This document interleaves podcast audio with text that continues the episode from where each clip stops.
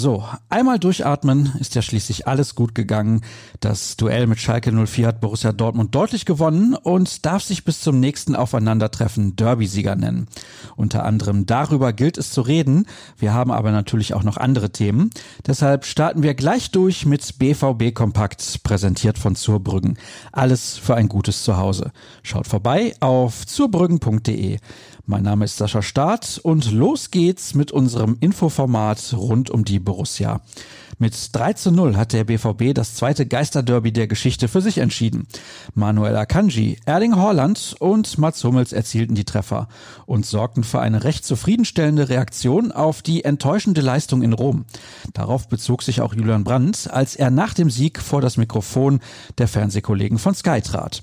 Wir wussten, dass das Spiel gegen Lazio nicht unseren Ansprüchen entsprochen hat und dass wir ein anderes Gesicht zeigen mussten. Hier im Pott gibt es keine wichtigere Partie als das Revierderby. Deshalb war es wichtig, dass wir gewonnen haben, betonte Brandt. Torschütze Mats Hummels meinte, ein Derby-Tor war das, was mir gefehlt hat. Das stand auf meiner Bucketlist. Darüber hinaus haben wir zu Null gespielt. Für einen Verteidiger wie mich war das ein absoluter Traumtag. Das sah auch Akanji so. Wir haben nichts anbrennen lassen. Nach seiner Corona-Erkrankung stand er erstmals wieder in der Startelf und hatte keine gravierenden Probleme mit dem harmlosen Schalke-Angriff. Ähnliches galt für Roman Bürki, der allerdings auch nicht allzu viel gefordert war.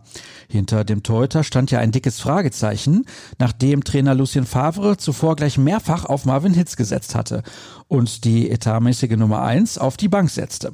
Damit hat Dortmunds Coach reichlich Unmut erzeugt. Immerhin, das Spiel gegen Schalke lässt die Diskussion um Favre nicht weiter eskalieren.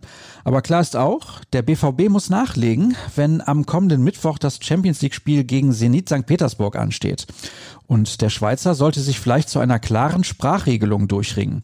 Nach dem Derby-Sieg wollte er sich nämlich immer noch nicht für Birki als seinen Stammtorhüter aussprechen.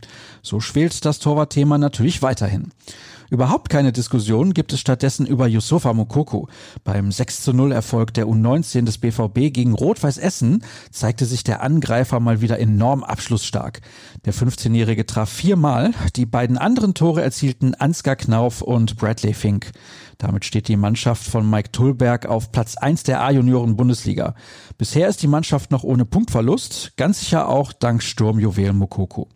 Zum Abschluss schauen wir noch voraus. Heute um 11 Uhr trifft die B-Jugend des BVB auf den SV Lippstadt und ist klarer Favorit. Das Team von Sebastian Gebhardt peilt den dritten Saisonsieg an, während die Gäste aus dem Sauerland noch keinen Zähler auf dem Konto haben. Aus Dortmunder Sicht soll es dabei natürlich bleiben. Zu sehen ist das Spiel auf soccerwatch.tv.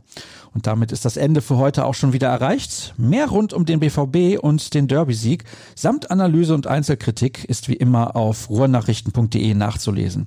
Bei Twitter findet ihr uns unter rnbvb und mich unter Start.